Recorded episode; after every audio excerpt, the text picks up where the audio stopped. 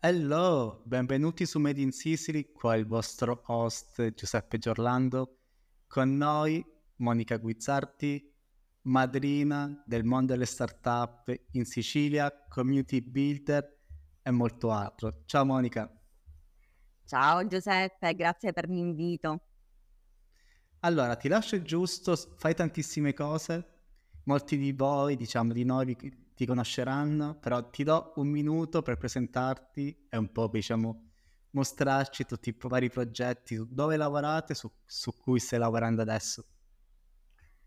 E allora, diciamo, la, la, andiamo diciamo, a stringere sulla, sulla presentazione. Diciamo, beh, mi chiamo Monica Guizzardi, ehm, sposata da sempre con una bellissima figlia di 24 anni, segno zodiacale Leone, palermitana doc, eh, anche se in realtà diciamo, non, non, di origine ma di nascita e di crescita e poi sono voluta eh, rimanere in, in, questo territorio per eh, creare le mie relazioni e poi per crescere professionalmente. Nel mondo delle start-up molte persone mi conoscono perché per tantissimo tempo ho lavorato all'interno del consorzio Arca che è stato eh, l'incubatore di imprese dell'università e perciò diciamo, l'appellativo di madrina delle, delle start-up deriva forse da, da, questa mia lunga esperienza perché credo di aver visto nascere e crescere tantissime start-up del, del nostro territorio che adesso magari sono non più start-up ma sono delle PMI di successo che hanno adesso prodotti internazionali e che sono riconosciute in, tutta Europa, alcune in realtà anche eh, all'estero, cioè c'è una madrina molto fiera di aver visto nascere e crescere tante realtà di successo nel nostro territorio. Al consorzio ho avuto l'opportunità non solo di eh, conoscere tantissime persone interessanti, ma anche di lavorare tanto a contatto con, con, gli studenti, perché diciamo una delle attività che facevamo come incubatore era proprio quella di eh, formare, avvicinare le persone al mondo della, dell'innovazione, delle start-up e aprire quella che poteva essere magari una finestra su un mondo eh, alle volte sconosciuto, alle volte poco conosciuto, e magari fare venire quella, quell'idea, quel guizzo, quel là, che poi diciamo, ognuno ha ehm, cresciuto eh, in maniera eh, differente, perciò diciamo, per questo ho conosciuto veramente tantissime eh, persone, ho avuto la fortuna di collaborare all'interno di tantissimi progetti, conoscendo un po' tutta quella che è la realtà del nostro territorio, ma con uno sguardo sempre a quello che è la realtà nazionale o addirittura poi eh, europea. Qual è il progetto, i progetti di cui vai più fiera? Progetti uh, a cui ho partecipato ce ne sono tanti e che mi hanno reso veramente diciamo, fiera. È stato un piacere collaborare con, uh, con team completamente differenti. Eh, io ho lavorato tantissimo anche in progetti finanziati dalla comunità europea o comunque mh, mm, progetti finanziati da eh, diversi um, enti finanziatori. Eh, e poi tante start-up di, di successo, diciamo qualcuna che, con cui poi sono, con tutte sono rimasti ottimi rapporti. Eh, alcune sono proprio figlie, cioè nel senso che li abbiamo conosciuti come eh, un gruppo di ragazzi più o meno giovani che sono arrivati all'incubatore portando un'idea completamente strampalata, non avendo idea di quello che potesse servire poi per diventare veramente poi azienda, sviluppare un prodotto, un servizio, eccetera, eccetera. E piano piano negli anni siamo cresciuti eh, insieme poi sino a diventare realtà di successo. Una su tutte è Restorative Neurotechnologies, che considero veramente uno dei casi di successo e che diciamo, veramente ho cresciuto da piccoli, ma ce ne sono eh, tante, tante altre. Cioè, qual era il tuo ruolo nell'incubatore Archi? Cioè, quali servizi offrivate nel, alle start-up palermitane? Ma come tutti la, gli incubatori, noi eravamo un incubatore universitario e gli incubatori universitari hanno un, un ruolo che è un po' particolare perché diciamo una delle missioni principali del, di un incubatore universitario è quella di uh, cercare di valorizzare quelli che sono i risultati della ricerca universitaria e capire se e come questi risultati, alle volte eccellenti dal punto di vista della ricerca, possono eh, diventare prodotti eh, che possono essere immessi sul mercato, cioè diciamo prodotti industriali. E lì c'è una grande difficoltà. Um, spesso e volentieri chi fa ricerca eh, lo fa di mestiere e pensa nella sua testa di voler fare solamente ricerca, parliamo di ricerca di base, no?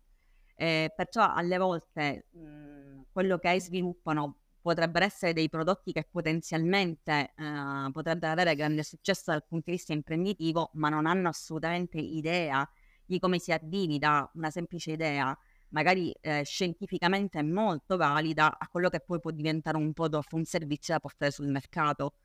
Mm, possiamo parlare di 10.000 eh, guess che, eh, che possiamo incontrare, il primo tra tutti la proprietà intellettuale eh, molti ricercatori bramano giustamente di eh, appena mh, mh, arrivano a un certo punto nella loro ricerca subito fare pubblicazioni perché questo gli dà punteggi nella carriera universitaria chi fa impresa si mette le mani ai capelli e dice no che poi non è più brevettabile perciò diciamo assolutamente no e allora diciamo anche educare nel senso proprio di insegnare a una, un ricercatore un docente universitario cosa deve fare e cosa non deve fare se ha in mente di sfruttare un eventuale brevetto dal punto di vista eh, commerciale. Quella è la interessantissimo. La diciamo, la parte delle ricerche è qualcosa, soprattutto ricerca pubblica, universitaria, una parte un po' del mondo dell'innovazione e tecnologia che se ne parla sempre poco. Secondo te quale dovrebbe essere il ruolo dell'università o del pubblico per, diciamo, per sviluppare il territorio sia del mondo delle start-up ma sia anche dell'innovazione? Giorda, ehm, vengo ehm, la scorsa settimana sono stata a un bellissimo evento che si è svolto a Torino, che è stata la l'Italian Tech Week. Ehm, 3 giornate, diciamo, dove si è discusso di tutto e di più, dall'innovazione ai nuovi strumenti, tecnologie. Naturalmente, diciamo, il fulcro delle delle 3 giornate è stato sicuramente tutto quello che è legato a intelligenza artificiale o algoritmi di questo tipo, che sono comunque non tanto più il futuro quanto il presente della del ehm, della nostra realtà ma eh, si è ehm, fatto un approfondimento proprio su quello che è il trasferimento tecnologico. Uno degli eventi all'interno dell'Italian Tech Week è stato il, ehm, eh, l'IMSA, che è un, un, premio che viene dato alle start-up che sono nate proprio all'interno della, di percorsi di uh, ricerca industriale, ricerca, scusami, di ricerca universitaria. Aziende che hanno già un prodotto, sono già sul mercato e sono non dico di successo, ma sicuramente già presenti sul, sul mercato. Si è discusso tanto rispetto a questo perché soprattutto quando parliamo di intelligenza artificiale o parliamo di deep tech, eh, la parte della ricerca è fondamentale, non si arriva ad avere sistemi complessi, algoritmi complessi solamente perché eh, un paio di ragazzi molto giovani, nerd, smanettoni, eh, giocano in un garage dietro ci sono anni, anni e anni, decenni di studi, di progressi scientifici che poi ti portano a eh, riuscire ad avere delle intuizioni, a piegare tutto questo diciamo verso il mercato, avendo, mh, sviluppando le soluzioni che sono innovative, utilizzando una tecnologia, immaginando una nicchia di mercato nuova dove poterla inserire, eh, pivotando, insomma facendo tutto quello che poi è legato al mondo dell'innovazione. Ma se dietro non ci fosse tutta la parte di ricerca, molte delle, eh, delle, innovazioni su cui eh, si basa adesso diciamo, la, il, il, mondo diciamo, non sarebbero possibili.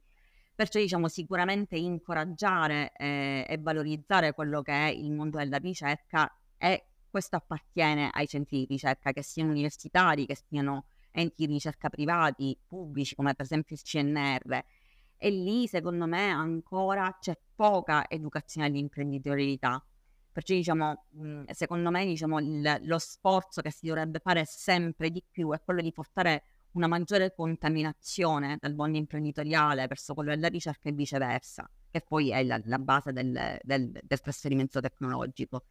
E, ehm, e veramente diciamo, mh, fare in modo che sin da giovani, perciò diciamo sin dalle aree triennali, non solamente le specialistiche, eh, si cominci a ragionare su quello che potrebbe diventare un prodotto o un servizio industriale e come arrivare in, su quel versante senza disperdere troppo tempo, troppe energie. Sono ancora troppo pochi i brevetti che vengono poi messi a disposizione alle industrie. Una, una, chiave fondamentale è tutto quello che è legato all'open innovation, che è basata su questo, no? cioè fare in modo che aziende multinazionali o altro che hanno delle esigenze molto particolari facciano delle challenge a cui siano invitati a partecipare le università, gli studenti, i ricercatori, i dottorandi. Non ha importanza il, il, il grado all'interno dell'università.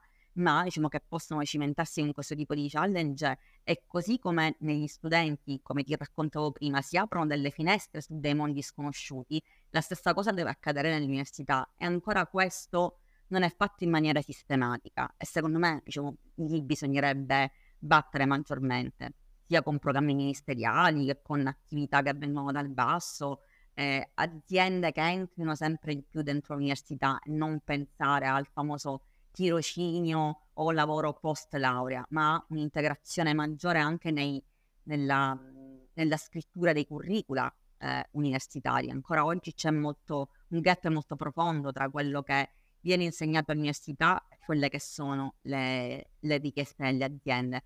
Fermo restando, io sono per, convinta fortemente che le università non devono essere dei corsi di professionalizzazione, no? devono insegnare un mindset, devono insegnare a ragionare. Poi le specializzazioni o il, imparare a utilizzare gli strumenti, questo si fa dopo, sul lavoro, sul campo, non bisogna estremizzare troppo, però un, un avvicinamento maggiore a quelle che sono le esigenze delle aziende che sono in tumulto e il cambiamento è continuo, eh, questo sì non si dovrebbero, diciamo, si dovrebbe, si dovrebbe insegnare ai ragazzi come costruire anche il, il mindset no, per, diciamo, per sopravvivere oggigiorno. Poi alla fine i, i tool, gli strumenti, le skill sono un po' più tecniche si imparano sempre. Invece tu come, sei, come, ti sei appassionato a questo mondo? Qual è il tuo background? Qual è stata un po' la scintilla che ha fatto succedere il tutto? Ma guarda, diciamo, come tutti i percorsi, sono tutti percorsi complessi, no? Che poi ci portano a, a fare delle scelte, alcune eh, scelte consapevoli, altre bah, ci ritrovi e poi ti, ti adatti, no? Cioè, alle volte ti trovi dentro un tunnel, se non ne puoi uscire arredalo, un po' questa è la, la filosofia. Allora un po' di arredamento Ikea qua, un po', un po' di arredamento là, poi ci si costruisce un percorso. Io sono convinta che qualsiasi cosa si faccia nella propria carriera professionale, eh, difficilmente c'è qualche cosa che non si possa poi concatenare, no? Poi guardando poi alle spalle uno dice mhmm, sembrano dei salti, dei voli pindarici tra una, un tipo di lavoro un altro, una professione, un'altra, una scelta un'altra. Poi in realtà c'è sempre un fil rouge che eh, lega eh, tutti i passaggi. Eh, io mi sono laureata in psicologia e quando mi sono laureata in psicologia eh, ho subito capito che non avrei fatto mai la psicologa, o meglio, non avrei mai fatto la psicologa classicamente intesa, perciò non avrei eh, fatto clinica eh, o altro, perché ho capito che io con ehm, il malessere delle persone non sapevo confrontarmi bene, ma volevo eh, invece lavorare sul benessere, sulla crescita e allora una volta intuito questo, poi tanti passaggi sono, sono venuti naturali. Io ho cominciato a lavorare prima con i progetti, progetti finanziati dalla comunità europea, eh, prima con un ruolo, poi con un altro e poi questo scambio di ruoli mi ha permesso di avere una visione a tutto tondo di quello che è il processo di progettazione, dalla scrittura all'implementazione, al monitoraggio. E la parte che mi è piaciuta di più è stata quella proprio di valorizzazione dei risultati, tutta la parte di comunicazione, tutta la parte della gestione degli eventi. E piano piano da lì è stato un crescendo. Poi l'opportunità di entrare in... Hai tanti cani? Non sono i miei, sono quelli del vicino. Non ne eh, dicevo, to- da lì poi è stato un, un, un, crescendo rispetto a una serie di opportunità e poi quando ho cominciato a collaborare con, con l'incubatore di imprese, in realtà io di startup non ne sapevo nulla. Eh, e, e, diciamo che 13 anni fa, 14 anni fa, quando io ho cominciato a collaborare con l'incubatore, in realtà un sacco di parole, eh, startup, innovazione, lean, agile, ehm, erano termini sconosciuti, cioè forse non erano ancora stati neanche coniati. Eh, perciò diciamo è stato, diciamo, io sono cresciuta insieme alle start-up e ho imparato in, insieme a loro, è stata una, una formazione continua e, e reciproca. Quindi diresti che comunque il tuo lavoro per l'ARC è stato i momenti più significativi della tua carriera come punto di vista di apprendimento su questo mondo sì, assolutamente. Io ho fatto diverse esperienze professionali eh, prima eh, che mi avevano poi, diciamo, formato, arricchito eh, e tutto, però sicuramente, diciamo, la, entrare a far parte dell'incubatore, diciamo, mi ha aperto veramente un mondo rispetto a tutta una serie di possibilità e lì ho continuato ad alimentarlo e svilupparlo anche oltre l'incubatore, perché io già quando lavoro in Arca poi, diciamo, ho cominciato a collaborare con tante realtà sul territorio eh, e sulla capacità di fare networking, che secondo me poi è una delle skills eh, fondamentali, a prescindere dal lavoro che vuoi fare, ma se vuoi lavorare nel settore dell'innovazione e della creazione di impresa, dello startup, eccetera, eccetera, dello scale up, eh, fare networking e mantenere il networking sono due competenze che eh, le consiglio due competenze separate perché fare networking ok mantenere e ampliare il networking è molto più time consuming e ci vuole molta più, più costanza. E sicuramente questa è una, una skills che ho allenato. Avevo già un'attitudine, evidentemente, ma lì è stato un bel allenamento. Allora, dici allora due o tre trucchetti che usi per, per il tuo networking. Anche magari un ragazzo giovane che magari si sta appassionando a questo mondo, che consiglieresti per fare un networking di valore e comunque duraturo? La prima cosa, curiosità. La curiosità. La curiosità è fondamentale perché se io non sono curioso e aperto rispetto al mondo, rispetto agli altri, diffi- difficilmente poi riesco a fare networking perché magari mi sono fatto una lista di contatti, voglio incontrare Giuseppe perché lavora lì o fa il podcast, io voglio essere inter- intervistato. Poi voglio incontrare Monica perché eh, fa la community manager, poi c'è una terza persona, quarta, quinta, sesta, li escludo a priori perché mh, mm, non lo so. No, parla con tutti perché magari oggi non sono il contatto che ti può, eh, che stai cercando, eh, ma domani potrebbe essere fondamentale. Eh, sii disponibile a fare due chiacchiere con tutti perché ognuno riesce a dare un pezzettino eh, della propria esperienza, del proprio valore ma anche gli aneddoti al bar, no? Alle volte mh, mm, tu sei una comitiva di amici, eh, assolutamente non stai pensando al lavoro e ti vengono un sacco di spunti, di idee, di contatti, eh, una visione nuova al problema che tu stavi, cui stavi macinando magari da giorni e non vedevi assolutamente la, la soluzione. Perciò sicuramente la, la curiosità è la prima cosa, l'assenza di giudizio, perché se io mh, mhmm, voglio veramente entrare in relazione con gli altri devo astenermi anche da, dal giudizio, soprattutto quello iniziale, no? Non parlo con quello perché mi fa antipatia, non parlo con quello perché lavoro in quell'azienda, non parlo con quell'altro perché è amico di mio zio, non lo so. Eh, astenersi al giudizio, parlare con tutti, poi piano piano uno decide, ecco, con questa persona io voglio continuare a parlare, chiacchierare, dialogare, confrontarmi con altri magari eh, un po' meno, perciò diciamo, sicuramente la curiosità, eh, un po' di metodo nell'appuntarsi nomi, contatti, liste e non perderle. Eh, LinkedIn funziona alla grande, ma solamente se ehm, lo alimenti. Non serve solamente avere un profilo LinkedIn. Se poi c'è un profilo LinkedIn vuoto, non parli con nessuno, non, non leggi nulla, non interagisci con nessuno, puoi anche evitare di avere un profilo LinkedIn eh, e poi, poi cos'altro. Ma credo che queste siano le, proprio le basi, l'ABC. ok, quindi consigli strautili per tutti, anche per me. Invece, volevo chiederti com'è stato... Ma tu sei super diciamo, attivo, tu, tu, sei un mezzo no. del networking, Giuseppe, lasciamelo dire, diciamo, io ti seguo e lo so. Faccio il mio meglio, però si può sempre migliorare tutto come persona con l'esperienza che tu. Invece, com'è stato, diciamo, essere, diciamo, donna in questo settore, soprattutto nel, nel sud Italia?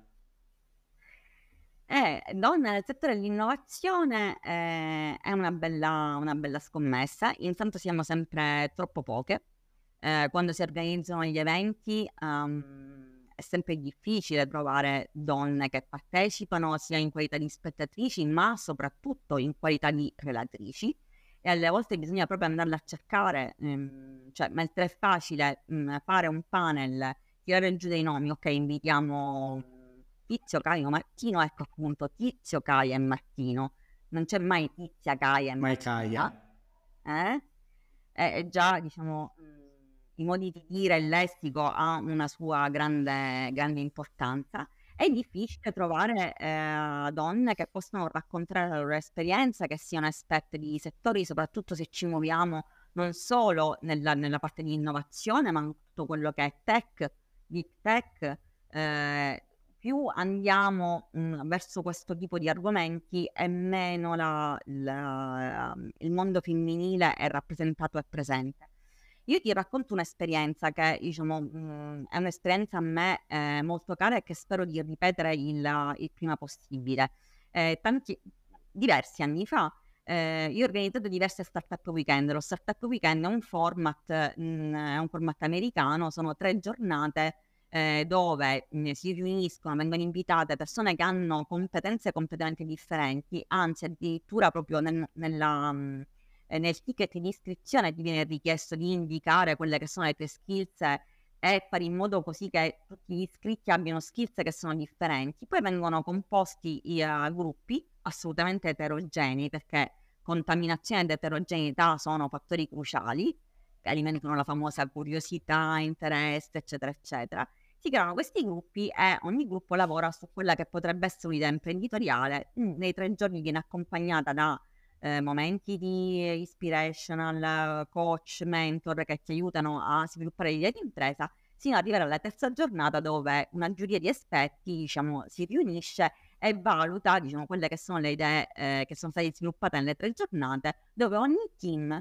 eh, alla fine dovrà fare un pitch, un elevator pitch di tre minuti raccontando la propria idea e convincendo diciamo, la giuria della bontà eh, e dell'eccezionalità del, del prodotto servizio che ha sviluppato in quelle tre giornate.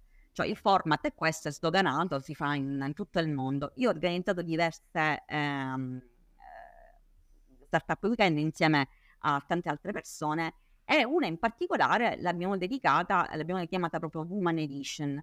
In quell'occasione tutto il, la startup weekend era focalizzata sulle donne.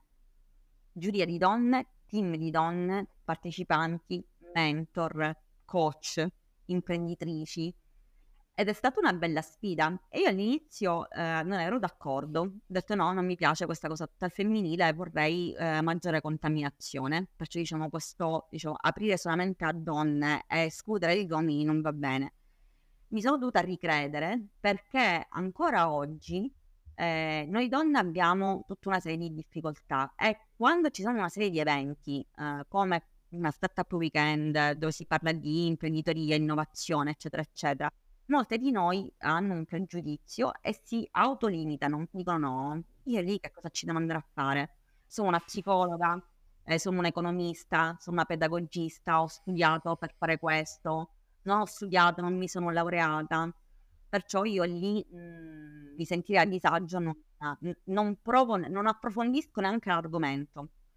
Il fatto di avere creato un, um, un environment solamente al femminile invece ha fatto in modo che molte ragazze, donne, a prescindere dall'età, si interessassero all'argomento e dice, disse, ok, ma io forse qualche cosa c'ho da dire, forse voglio andare a fare questa prova, forse voglio andarmi a divertire. Ed è stato un successo, è stato il successo. Perciò ancora oggi noi donne abbiamo bisogno alle volte di um, trovare degli ambienti maggiormente accoglienti per poterci mettere in discussione. Gli uomini hanno molta meno difficoltà in, in questo. In, un ragazzo in genere dice ok, io là ci provo, ci vado, questa cosa la faccio se una donna non è super convinta, super preparata, super uh, che ha fatto il check 10.000 volte delle, delle, varie cose, è più difficile che si metta in gioco. Perciò diciamo um, creare delle situazioni dove le donne possono sentirsi più comportate, più accolte. Sì, eh, questa può essere una, una strada non nelle quote rosa, eh, diciamo, non è questo il senso del, del discorso, certo. però sicuramente rendere più attrattivo, ma nei fatti, eh, questo mondo sta a chi organizza gli eventi, a chi organizza le competition. E diciamo anche adesso stai, organizz- stai facendo questi tipi di iniziative per comunque incentivare le donne a partecipare ai tuoi eventi, a partecipare magari a dei meetup tech. Com'è la situazione adesso, diciamo, a Palermo, in Sicilia in generale? Eh, la situazione non è rosea, se tu guardi i dati Istat o report Ambrosetti o il gender index, insomma qualsiasi report tu leggi, l'Italia è sempre eh, messa malissimo nelle, nelle graduatorie, addirittura spesso e volentieri noi siamo eh, nelle ultime posizioni nelle graduatorie dietro anche a paesi che con il nostro pregiudizio non ci immagineremmo mai, noi siamo dietro a paesi arabi, dietro a paesi africani, Certo. E tu dici, ma come? Uh, L'Italia, settima, quinta, sono, sono nazione europea per l'innovazione, eccetera, eccetera, e sta ancora così, sì, stiamo ancora così, eh, dove per le donne è difficile fare carriera, mh, mm, bilanciare, diciamo, il rapporto tra lavoro e vita privata, perché comunque alle donne ancora eh, siamo, diciamo, delegate alla, a tutte le, le, relazioni di cura so, parentali in genere, non solo l'accudimento dei figli, genitori anziani. Ricordiamoci che noi siamo una popolazione europea ma mondiale che invecchia costantemente dove la natalità è sempre più bassa, cioè non abbiamo solamente un problema di mancanza di asili nido, che questo è un grande problema, ma tutto il problema della gestione della cura. Ancora le donne sono diciamo, delegate in prima persona alla gestione della cura del, del, del familiare o comunque del, del prossimo. E, e, sono tutti argomenti che poi diciamo, fanno sì che una donna in carriera debba fare il doppio, il triplo, il quadruplo sforzo rispetto a un collega eh, uomo per, per, potersi affermare, per poter avere anche quello che è il um, pari salario, ma ancora in Italia. Certo. Eh, abbiamo un, un divario tra quello che è il salario di, una, di un uomo e il salario di una donna a parità di mansioni, a parità di ore lavorate, a parità di skills. E strada certo. ne abbiamo ancora tanta da fare. E in questo momento, diciamo, mh, mhmm, spero di riorganizzare una, una seconda edizione di Startup eh, Woman Edition, Startup Weekend Woman Edition. Ne parlavo proprio a Torino l'altro giorno con una serie di, okay. eh, di amiche e colleghe e colleghi anche.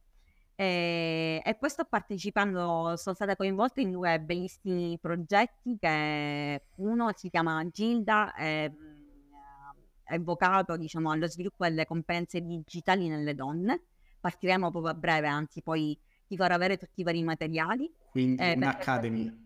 Sì, esattamente, un'academy dove le donne siciliane potranno iscriversi e acquisire tutta una serie di certificazioni su competenze digitali, HubSpot eh, o altre competenze similari per poi essere inserite in, in azienda con contratti di lavoro ed è un progetto che è aperto a donne maggiorenni, perché dai 18 fino ai 50 anni residenti che hanno diciamo, la, la, residenza in Sicilia, poi magari si sono spostate per, per lavoro altrove. Noi cerchiamo donne, ma cerchiamo anche eh, ambassador ma cerchiamo anche mecenati, ovvero aziende che poi possano inserire al lavoro questo tipo di donne. È un altro bellissimo progetto con le scuole eh, su materie STEM, perciò diciamo si chiama proprio Stemmiamoci, da grande voglio fare l'astronauta. Stemmiamoci. Che sicuramente ti aiuterò a spargere la voce, perché questo progetto è il progetto da Torino, no? Di Alberto, mi sembra? Sbaglio? Sì. sì. Alberto Giusti, ok eh, no, Alberto Giusti eh, credo che ha organizzato un altro, un altro evento che non era quello di, uh, di Torino. Però cioè, adesso mi okay. stai mettendo la, la polce nell'orecchio, non, non, non, ricordo. Adesso vado, vado a guardare. E qual, tipo, qual è il tuo consiglio magari per una giovane donna che vuole fare startup e a Palermo sa, o in Sicilia non sa dove iniziare? Quale dovrebbe essere il primo step? Con chi parlare, con che community magari interagire? Eh, sarò di parte, il fatto che abbia chiuso l'incubatore di impresa secondo me è un grande scacco per il territorio. Eh, Arca lavorava non solo certo. su Palermo ma su tutta la Sicilia e da noi si poteva, eh, da, io ancora dico da noi, lo vedi? Eh, ad Arca si poteva andare con uh, veramente un'idea in testa che era solamente un'idea e farsi una chiacchierata e capire poi come proseguire e soprattutto quali erano gli step.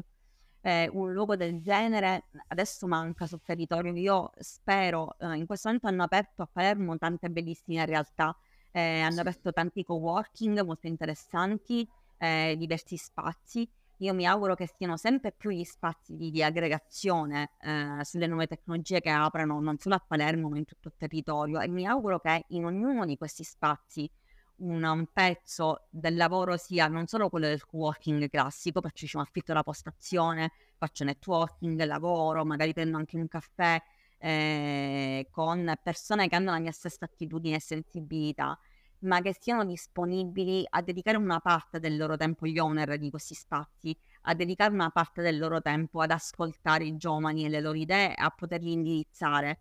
Eh, magari suggerendogli a qualche persona con cui fare un pezzo del ragionamento, mh, mm, suggerendo di partecipare a qualche startup competition. Queste sono fo- cose fondamentali.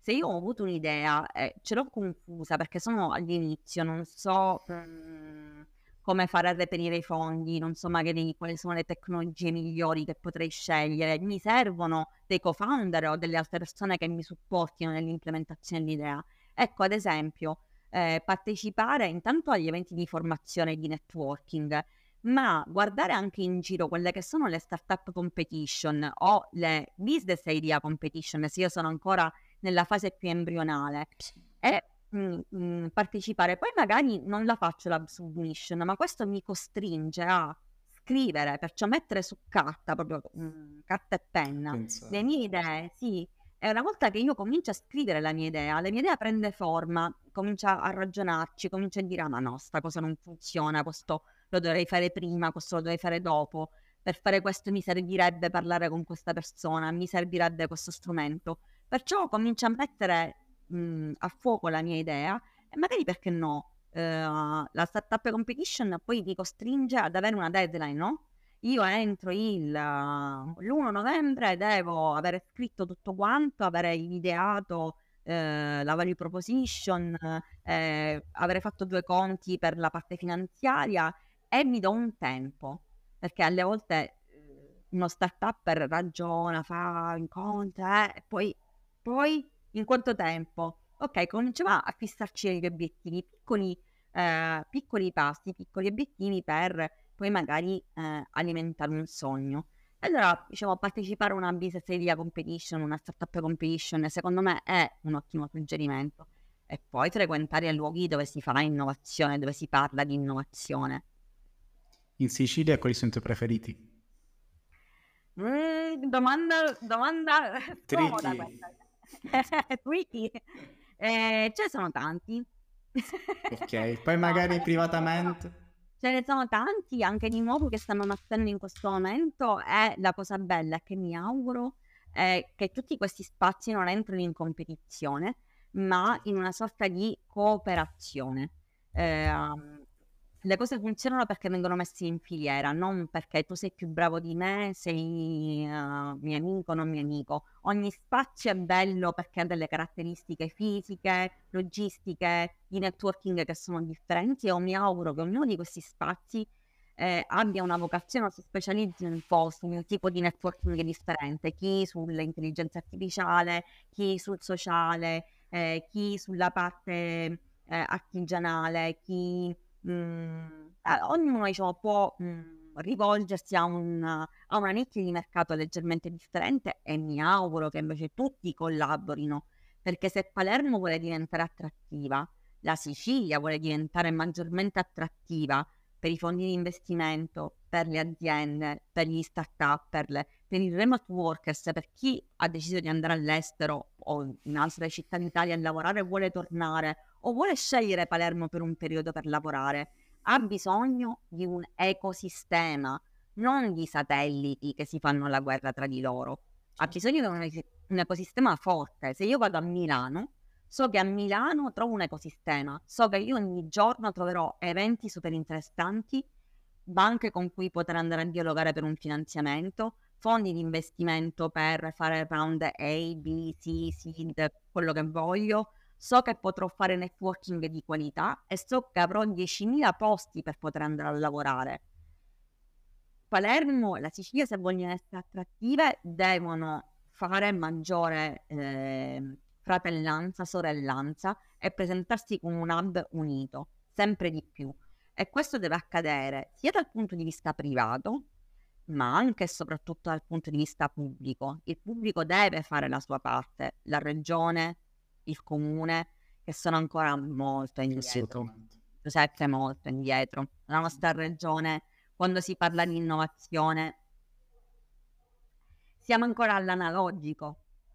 Sì, eh. no, sono d'accordo, no? Comunque è ancora un greenfield della Sicilia, tutto aiuta per creare domanda, per attrarre startup, nomi digitali, gente più internazionale, quindi non c'è motivo di farsi la guerra, ma di unirsi per creare ancora questo mercato che c'è ancora verde. E ti devo dire che negli anni, e te lo dico veramente con, con consapevolezza questo, negli anni sono cambiate tante cose, mm, c'è un hub tecnologico, digitale, ci sono delle nicchie di mercato che noi presidiamo in maniera eccellente, eh, abbiamo tante mm, qualità e, e tante mh, qualità che possiamo esibire proprio per essere attrattivi. L'abbiamo visto, diciamo, i remote workers sono tantissimi, i nomadi digitali che scelgono Palermo e la Sicilia per venire a lavorare, aziende, non solo piccole aziende, ma anche multinazionali che scelgono di aprire succursali in Sicilia o a Palermo, non solo perché c'è il sole, il mare e, e le arancine, ma perché ritengono che sia un luogo dove fare talent scout. Noi abbiamo delle eccellenze, abbiamo dei talenti impressionanti e abbiamo ancora fame la famosa fame che poi fai in modo che i ragazzi abbiano eh, successo, no? proprio perché sono vogliosi di dimostrare quanto valgono. Perciò diciamo, abbiamo una grande capacità attrattiva, dobbiamo alimentarla e questo lo possiamo fare se facciamo squadra tutti insieme. Questo, ripeto, è fondamentale. Ripeto ancora che il pubblico ci deve mettere un po' più di sforzo e non parlo solamente della regione, anche a livello nazione, no? Siamo stati fatti tanti passi in avanti, ma secondo me ancora abbiamo tanta strada. Abbiamo visto che un bel investimento l'ha fatto in Italia con uh, il Bravo Innovation Hub eh, che ha aperto qua a Palermo, ha portato 20 startup su cui si sta lavorando. C'è ancora tanto da fare. Le 20 startup non sono tutte siciliane, gli attori non sono siciliani. Possiamo migliorare, però è un bellissimo inizio. Ottimo. Sì, sì, tanto a migliorare. Soprattutto penso ancora manca in Sicilia un evento un web summit o diciamo un web marketing festival solo per la Sicilia, in cui si entra a contatti con le startup, aziende più grandi, curiosi, studenti. Questo è un progetto in cui ci si potrebbe lav- lavorare tutti un po' a mani unite. Io credo che ci sia grande esigenza e siamo veramente pronti. Um, non solo parlando con te, ma parlando con tanti altri colleghi um, che bazzicano nel mondo startup e nel mondo innovazione, viene sempre più uh, presente e forte questa necessità di organizzare un evento, ma grande, diciamo che sia veramente attrattivo. E secondo me i tempi sono abbastanza, abbastanza maturi. Se ci si unisce in tanti, eh, quella famosa contaminazione che dicevo prima, secondo me si può fare un, un, bel lavoro. Da poco a Messina è stato fatto un bel evento, Web Innovation Summit, sì. che secondo me però ha avuto la pecca di mh, mhmm, essere poco pubblicizzato nel mondo startup. Sono venuti bellissimi nomi, uh, tante belle aziende che hanno portato le loro esperienze, ma c'erano poche startup, pochi innovatori e secondo me siamo tanti in Sicilia. Perciò diciamo, si deve prendere spunto alle cose belle già fatte e migliorarle ancora, ancora di più. Sì, sì, anche diciamo, l'evento di Messina l'ho saputo, però non in maniera non advertisement, magari una copertina, un banner, giusto per network personale, ma chi non ha questo network personale, come lo scopre? Non c'è. Esattamente, esattamente. invece tu che fai tantissime cose, no? Hai, diciamo, lavori in mille progetti, qual è la tua, quali sono i tuoi rituali, qual è la tua routine mattutina, cosa fai per, per avere il focus, diciamo, la produttività che ti serve? Allora, doppia tazza di caffè, la prima, un quarto d'ora di pausa, seconda, perché sennò diciamo la caffeina non è entrata abbastanza in circolo e da lì uh, uh, si comincia. Io come abitudine ho, sono abbastanza macchiniera, eh, di svegliarmi a, dopo che la, la, caffeina è entrata in circolo con il secondo caffè, ho l'abitudine di organizzarmi un po' la giornata prima un po' leggo, faccio diciamo spulcio tra social, qualche lettura che magari mi ero messa da parte giorni prima eh, per rimanere aggiornato, per vedere cosa succede nel mondo innovazione, startup eh, e roba varia. Diciamo così, diciamo, ho un'infarinatura della, della giornata o della, della, settimana e poi invece si comincia con le varie to-do list. Magari rompo le scatole a chi lavora con me, sapendo che però essendo io mattiniera poi possono rispondere alle mail o ai messaggi eh, WhatsApp con, con, calma e con i loro tempi. Tra parentesi, la cosa bellissima eh, di lavorare da remoto o comunque con, eh, con, tutta una serie di strumenti è che ognuno può gestire al meglio i suoi tempi, le sue modalità. Cioè, io sono mattiniera, eh, dalle 8 di sera in poi non capisco nulla, cioè proprio in frappè. Ed è bellissimo perché magari lavoro con persone o con team che invece sono molto notturni e allora abbiamo questi fusi orari dove di notte loro producono, io di mattina faccio le revisioni, poi di tardo pomeriggio rispondo, ognuno diciamo un po' con i suoi ritmi, però se si hanno chiari gli obiettivi eh, si va avanti super serenamente. L'importante è capire ognuno di noi come, come funziona al meglio no? per lavorare eh, certo. con, con, un po' di piacere, perché sennò che, non si può. E poi uno cerca di districarsi la giornata tra clienti, robe da fare, e insomma, non è, non è, non è semplice, Giuseppe. Io poi ho cambiato vita da, da poco, sono diventata una freelance e questo diciamo ancora... Mm. Eh, devo, devo, devo rodarmi, devo rodarmi. Eh, penso le difficoltà incominciano quando sei freelance, no? Quindi i tuoi clienti, di gestire il tuo tempo, magari nessuno che ti detta i tempi, però penso sia una sfida che poi ti fa, ti fa crescere eh, tantissimo. È un problema diciamo, da mettere, diciamo, in, uh, da gestire in, in, tutto questo è uh, quello che non è sotto tua, il tuo controllo. Nel caso di Palermo, ciaffico. Cioè, lo spostarti, ciaffico, come diceva Gianni Stecchino, lo spostarti da un appuntamento a un altro, alle volte tu dici va bene, ma che ci vuole arrivare là un quarto d'ora, tre ore, tre ore. Tra parcheggio, traffico, sì. E allora lì diventano delle incognite che da gestire sono complicate, però per fortuna poi insomma, uno poi prende un po' un po' le abitudini, un po' diciamo, capisce come il, il mood, impara a utilizzare mezzi di spostamento alternativi. Io spero che il teletrasporto arrivi quanto prima, presto magari qualche monopattino o una bella camminata a piedi. Che okay. è salutare. Elon Musk, invitiamo Elon Musk a fondare The Boring Company anche a Palermo, creare questi tunnel sottoterra che vanno da un posto all'altro per liberarci dal traffico come sta facendo San Francisco e in America. Noi troveremo tra un Chemonia e qualche altro fiume sotterraneo, qualche, esatto. qualche stavo... Qualche piramide. Però Esattamente. Però vabbè, la schiveremo e arriveremo da un posto Faremo finta di niente, chiudiamo un occhio. No, scherzo. Hai parlato anche prima che ogni mattina leggi quali sono, diciamo, magari i libri, le risorse che consigli. Ma ehm, Libri, vabbè, ce ne ce sono tanti. Adesso ne, ne sto leggendo um, uno, aspetta, ti dico il, il titolo, um, adesso lo prendo mentre, mentre, parlo con te perché così diciamo, sono sicura di darti quello eh, corretto che mi sta piacendo tantissimo, tanto tanto tanto. Eh, per adesso io sto studiando tanto l'intelligenza artificiale e sono sempre più convinta che, diciamo, come tutti gli strumenti, perché è uno strumento, eh, è meraviglioso, ma rimane uno strumento. Perciò, diciamo, se tu diciamo, non lo sai usare o non sei competente sull'argomento per cui stai chiedendo al famoso chat GP o qualsiasi suo parente eh, le varie informazioni, poi um, non serve quasi a nulla. O il prodotto che eh, riesce a realizzare è assolutamente generico. Diciamo. Certo. Chi mastica un poco di mestiere se la sgama, se la sgama subito, perciò diciamo io proporrei di organizzare una serie di eventi di formazione non tanto su prompt intelligenza artificiale, ma sull'intelligenza, che è quella che secondo me sta venendo un po' a mancare in questi ultimi tempi. È un bellissimo libro che sto leggendo in questo momento, suggerito da, un'amica, da un amico, si chiama Super Intelligenti, eh, Super Intelligenti okay. di eh, Mo eh, Gaudat. Ed è... Sì molto molto interessante, da una, una lettura dell'intelligenza, dell'intelligenza, artificiale sicuramente eh, interessante, è un dialogo con, con il futuro, eh, niente male. Eh, ripeto. Qual è il tuo tool preferito? AI, quello che si più AI? spesso.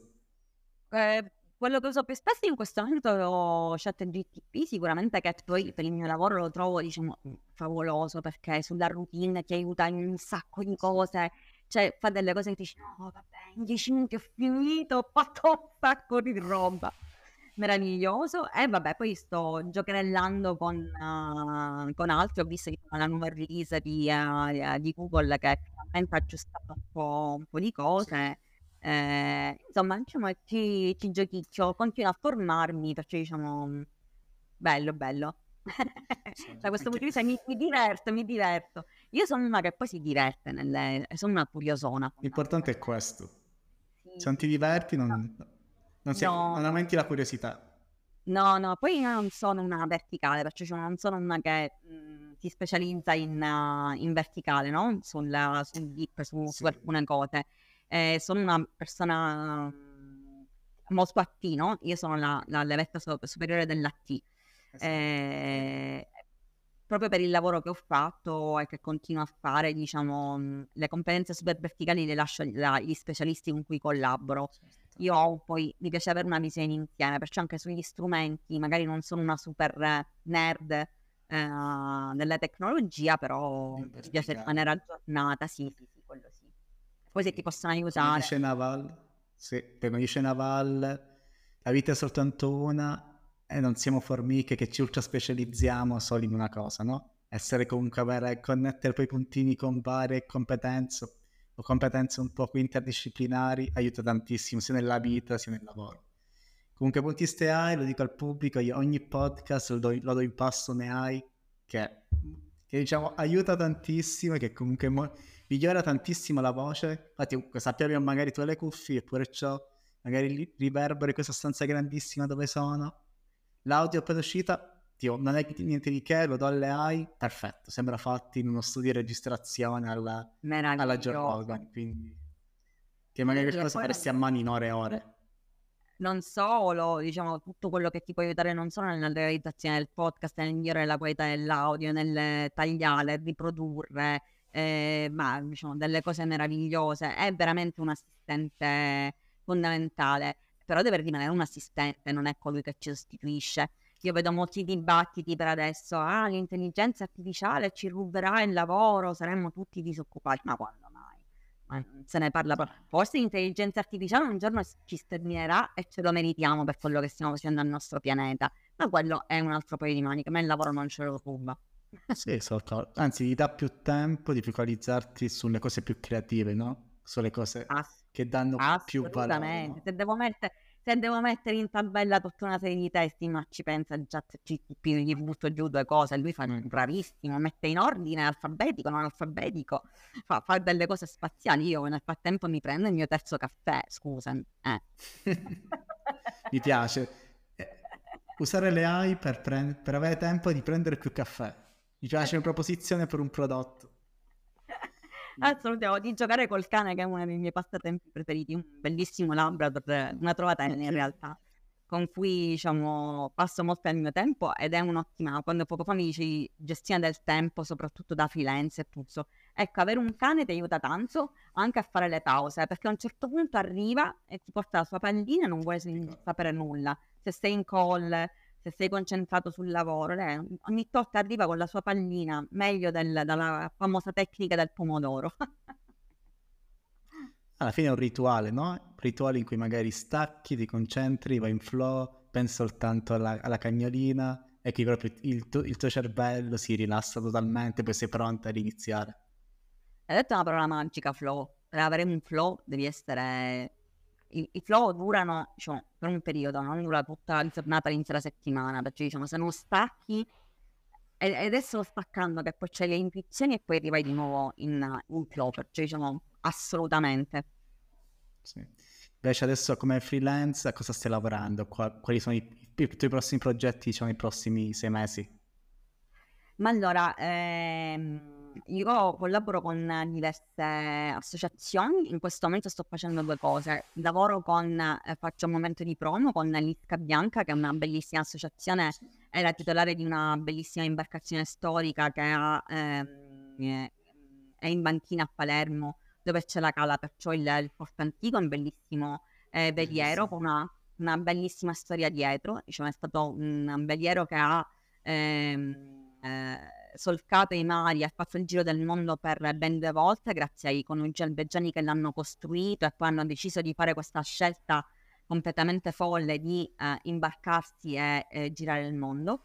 Poi è stato abbandonato e mh, mm, è ripreso a nuova vita con un progetto sociale dove nella ricostruzione della barca abbiamo coinvolto tantissimi ragazzi che venivano da percorsi complessi eh, e lì abbiamo capito che antichi mestieri come il maestro d'asce altro potevano essere tranquillamente contaminati e ibridati con tutto quello che era l'innovazione, perciò tecniche di ingegnerizzazione e reingegnerizzazione, eh, macchina a controllo numerico, nuovi materiali, eh, stampe 3D. Abbiamo cominciato a ibridare, abbiamo rimesso a nuovo questa barca che diciamo, naviga sui mari di Palermo facendo scoprire una Palermo completamente diversa. Mi inviterai allora.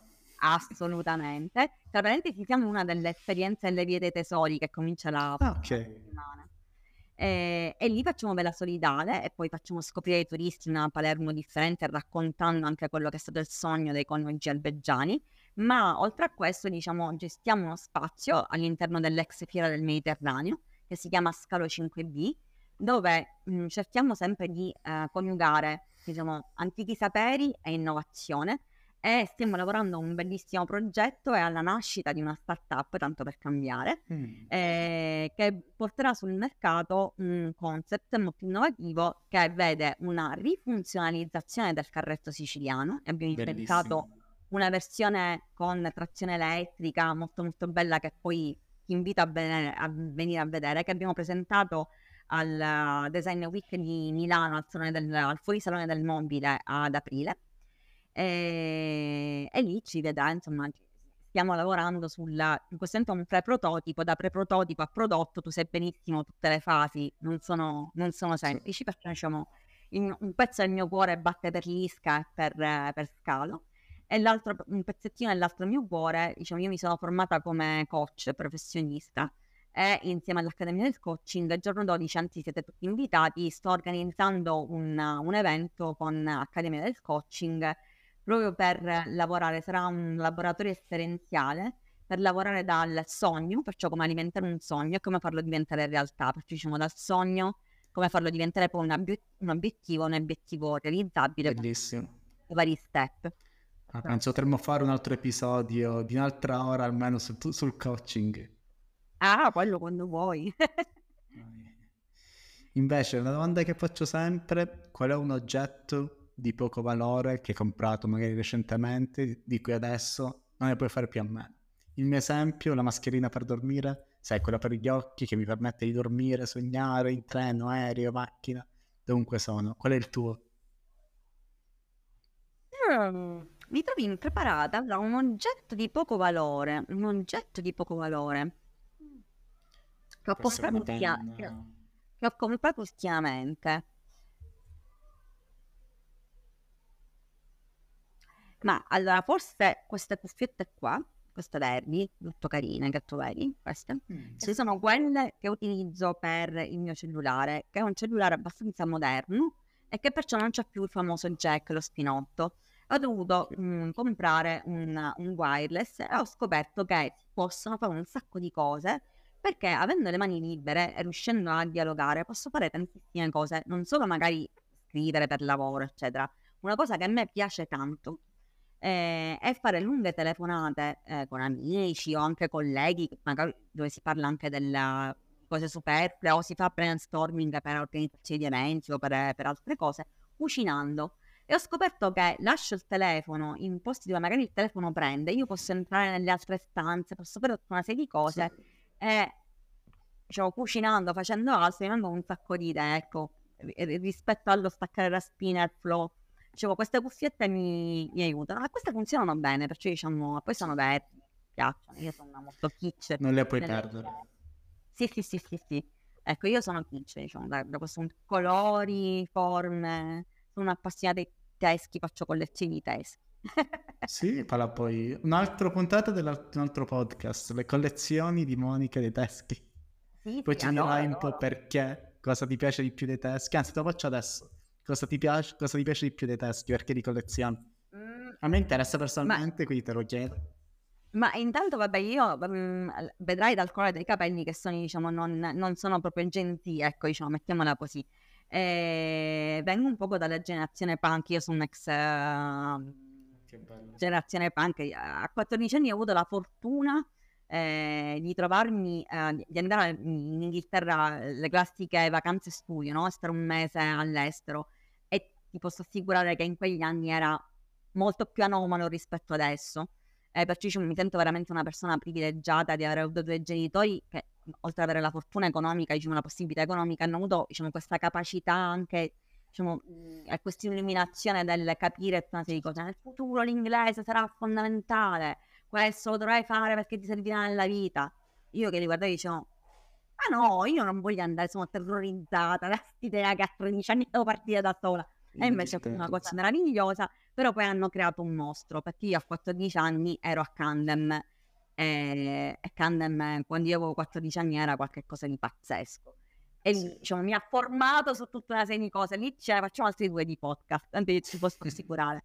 La passione per i tedeschi, oltre diciamo, a venire da quel, da quel mondo lì, invece è una, una filosofia messicana, eh, perciò diciamo come mh, mm, diciamo, approccio alla nuova vita, no? diciamo, al, al, nel, al di là, diciamo, questa, diciamo, non avere paura della, di passare da uno stato a un altro. Eh, questa è la, la, filosofia. E lì poi, diciamo, adesso un sacco di miei amici lo sanno perché mi portano gadgets o altro, sempre molto apprezzati. No, lo arrivati in Messico, ti, port- ti porterò anche ecco, uno. Ecco, assolutamente. Anche una tequila, se vuoi, anche quella preferita. Tequila o mascal? Tequila. Tequila, tequila. Uh-huh. Ok, diciamo, l'ultimo consiglio che vuoi dare a un giovane siciliano che vuole entrare nel mondo dell'innovazione e delle startup, anche una citazione, diciamo, una citazione, un consiglio di chiusura. Una citazione, mm, guarda, eh, io in, credo nel mio stato WhatsApp o nei miei vari uh, profili c'è una frase che è di un autore giapponese di cui non ricordo il nome in questo momento, che dice così, uh, io non mi perdo mai perché non so dove sto andando. Eh, che sembrerebbe una cosa, diciamo, terribile, eh, di sbandamento o di altro, e invece è un po' quello che ti dicevo all'inizio della nostra chiacchierata, eh, che alle volte si fanno tante cose e poi ti dici, ma diciamo, non sono legate. No, c'è sempre un fil rouge. E se tu affronti la vita, un po' quando fai le passeggiate, io adoro per esempio mh, viaggiare come molti di noi, penso, eh, visitare capitali europee o qualsiasi altro posto. E mh, mhmm, magari sì, mi faccio delle idee di quello che voglio andare a visitare, quello che assolutamente vorrei vedere, assaggiare, mhmm, eccetera, eccetera. Ma la cosa più bella in assoluto è quella di perdersi, di perdersi e via sta mappa e via sta, sta to e le cose da fare perderti, perderti perché è quello che poi ti arricchisce, perché scoprirai dei, degli angoli meravigliosi che non avresti mai visto se avessi seguito in maniera pedissequa la tua eh, to-do list o tua, i tuoi puntini ping nella, nella mappa che avevi messo, perderti perché incontri delle persone favolose che non avresti mai potuto incontrare. Eh, sì, questa voglia di non programmarti troppo, avere un obiettivo, raggiungerlo sì sicuramente, ma farsi cullare, no? Nel, nei sentieri, prendere sono un d'accordissimo. Io sono e soprattutto chiedi. Sì, non sono una che prende facilmente sì. l'autostrada, preferisco le strade provinciali. Mi piace come filosofia di vita, perdersi così non avrei, anzi, non avere, non avere diciamo un obiettivo finale, quindi così non ti potrai Però perdere. l'obiettivo lo devi avere, l'obiettivo lo devi avere, diciamo, sì. e se hai per nulla l'autostrada la devi prendere.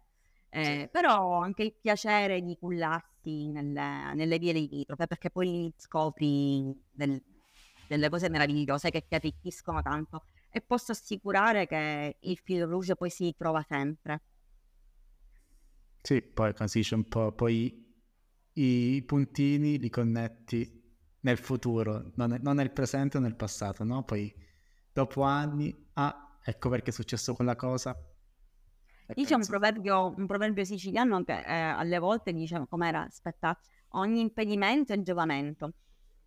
Okay. Perciò alle volte non riesci a fare una cosa che magari ci tenevi tantissimo, ti eri programmato, eccetera, eccetera, per magari anche delle situazioni che non controlli tu direttamente, vedi la pandemia, quante cose, quanti piani ci ha fatto saltare, eh, però poi ti ritrovi a fare delle cose che magari non avresti avuto l'opportunità di dire, eh, guarda, alla fine è stato ancora meglio.